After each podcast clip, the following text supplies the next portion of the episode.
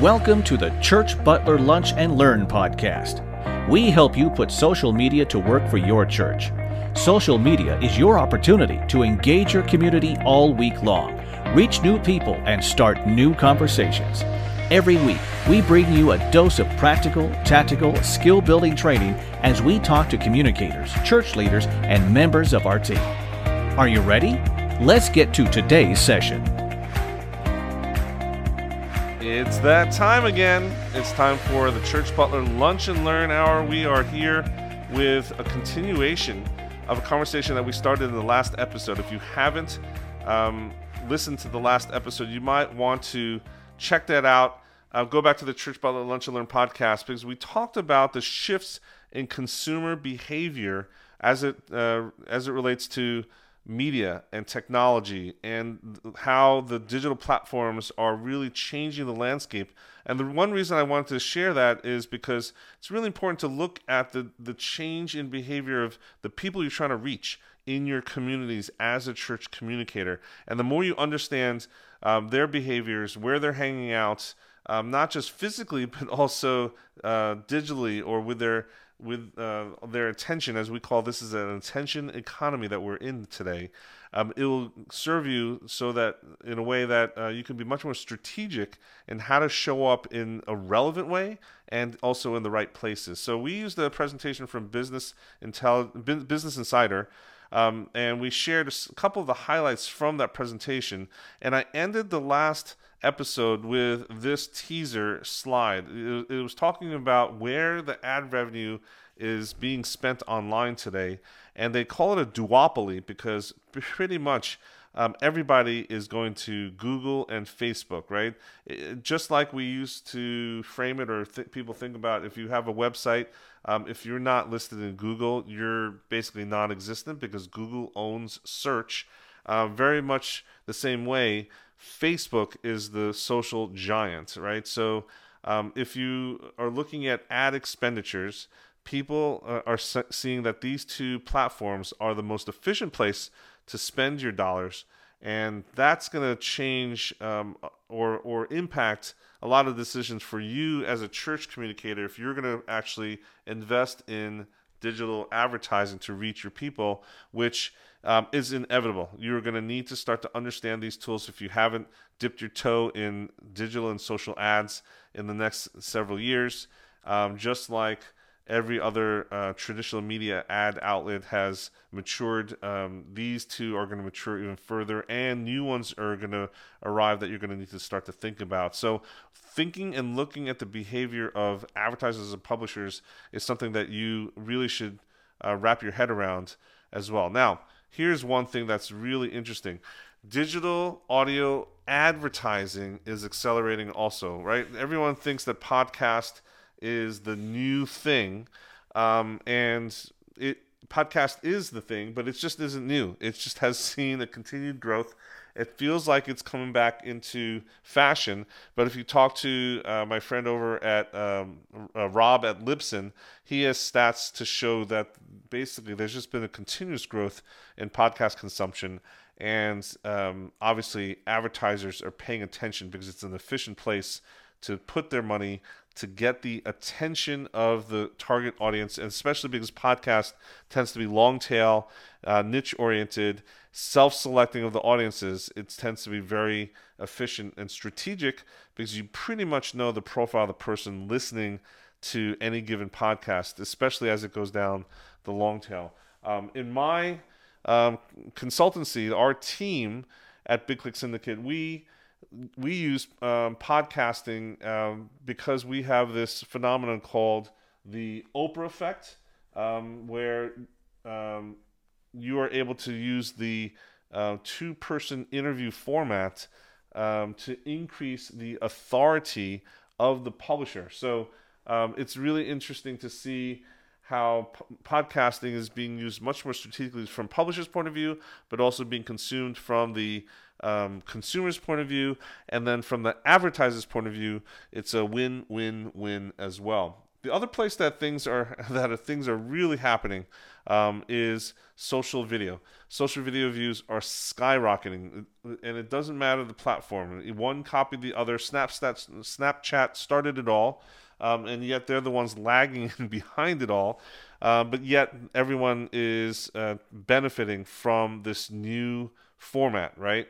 Uh, and just to be clear, the social stories on these uh, social platforms are using um, these um, very short format video stories or content where sound is optional. Uh, they tend to be intimate and conversational. They are shareable. They're they used to be vertical, but now they're square and vertical. Um, and they're largely seen as the thumb stopper, right? People are actually consuming these to the point where um, if you go to Instagram or Facebook, the the way that they are presented um, uh, very easily uh, viewed at the top of of the uh, user interface right? The presentation just makes it easy for you to, to actually consume stories and then go from one to the other one to the next one to the next one to the next one. Uh, people end up um, uh, consuming stories more than the news feeds right? And they say stories are the new feed. So that your feed or even your on Instagram, your grid, your actual like your homepage account uh, social grid is the least viewed. Your stories are something that's consumed uh, the most. So it's really interesting to see that this format is starting to grow, and obviously the opportunity is there for you as an advertiser to insert content into that format as well. Now, where are people uh, um, placing their ad money? Look, social media ads are going through the roof. I just love this video, um, traditional versus video chart comparison. Um, this one takes the digital versus traditional ad revenue and compares two two giants, YouTube, which is the giant online, and CBS, which is one of the major three major networks in traditional media. And look at this chart of the ad spend. This is crazy. Um, in 2014, YouTube advertising surpassed advertising of CBS, the major TV network, and it just continues to grow. And it's now at a point where it's like a hockey stick growth in in advertising revenue for YouTube.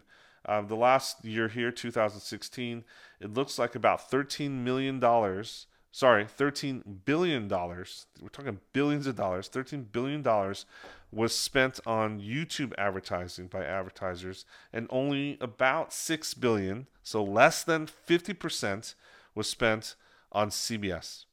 Um, I, I want to call this out because almost everyone here, whether you are advertising online or not, YouTube advertising is probably you the last place that you are thinking about or actually in terms of behavior using. Most of the people that are watching this are not using YouTube ads, have probably never dipped their toe in YouTube advertising.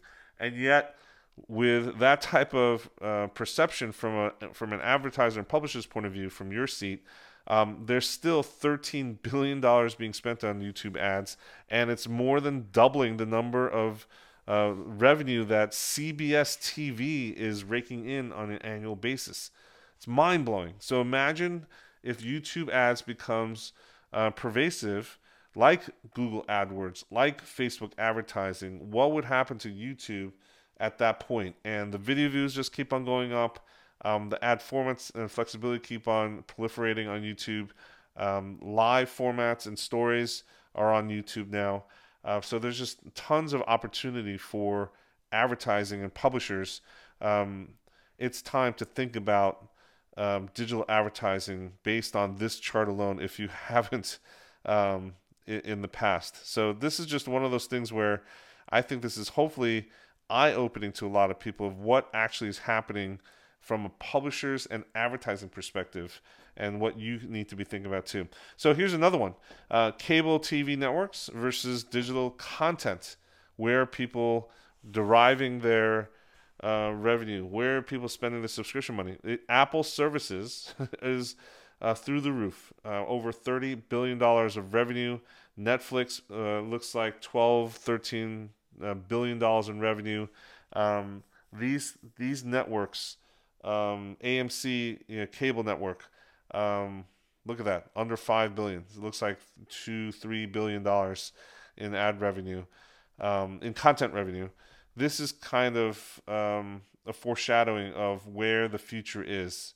Um, these are the new new giants of media and television. So big digital distributors already share uh, real money with producers, and they're going to share more each and every year. This is the one fact that is going to continue to drive online digital media versus traditional media. Traditional media does not share advertising uh, revenue with content producers, or it doesn't even have the ability for individuals and smaller content producers to cash in on, on producing content. Yet, um, online networks have understood that revenue share is uh, an amazing way to incentivize essentially free content to, the, to be produced so that they can capitalize on the traffic.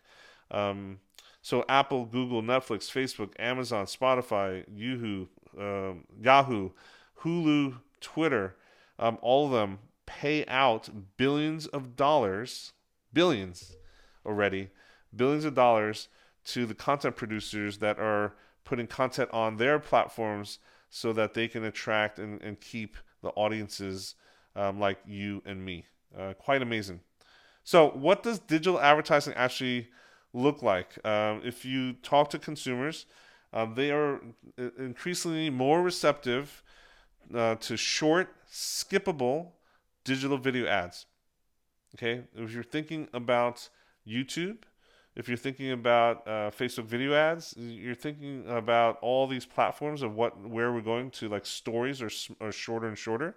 Um, if you're thinking about TikTok and all these other networks that are popping up that are that are ultra short videos, um, here is some some interesting stats. Uh, 64% of um, the respondents, and this was the question: What are the most important aspects of a video ad that make you receptive to its message? Right. So if you're going to watch a video ad and uh, you're going to be receptive to it, what makes it actually um, what's mo- what's most important so that you're going to actually pay attention so uh, consumers have said they want the option to skip the ad even if they ch- don't choose that's very important second one this is something that everyone needs to think about the length of the ad should be 10 seconds or less 10 seconds uh, less. And and this is because if you think about it, where are people consuming the video ads? They're consuming on their mobile phones. In a mobile device, it's kind of like a time warp. I say um, time spent on mobile or your mobile experience is measured in dog years. Um, 10 seconds is a long time when you're on the go and trying to watch a, an ad that interrupts your actual original intent and content experience. Um, thus, 39% also say the ad needs to load quickly. Um, if you're going to interrupt my experience, you need to get in, get out, tell me what it is um, in 10 seconds or less, and let me skip it if I want. Um, they wanted to play, they want the ad to play before the video because they don't, once you start the content, they don't want to interrupt it. Um, audio should be muted.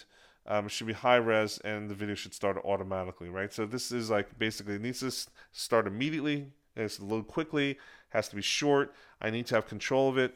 Um, don't interrupt my main experience. Just let's let's get it over and done.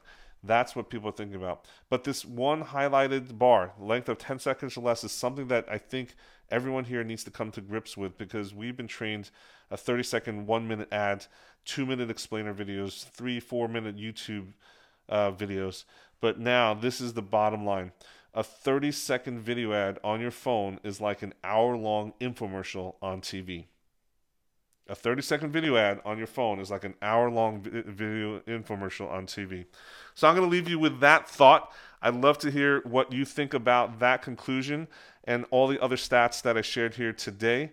Um, and let's have a conversation. Let's see what the implications are and what that means for our church communications, not just uh, paid, but also organic content we're starting to publish as we move further and further into um, digital and video and mobile.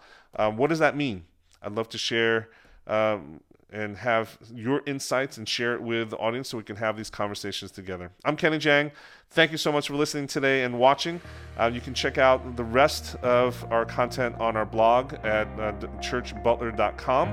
And otherwise, I'll check you out here next time on the Church Butler Lunch and Learn podcast. I'm Kenny Jahng. Uh, in the meantime, remember be social, stay social. If you enjoyed today's session, please help us share resources like today's Lunch and Learn with more church communicators across the country. The best way for you to help is to thumb up this episode and leave some feedback on iTunes. It really makes a difference. And for more information on our online training platform and done for you social media graphic services, visit our website at www.butler.church. Connect with us on our blog, Facebook, Instagram, and Twitter using our handle at The Church Butler.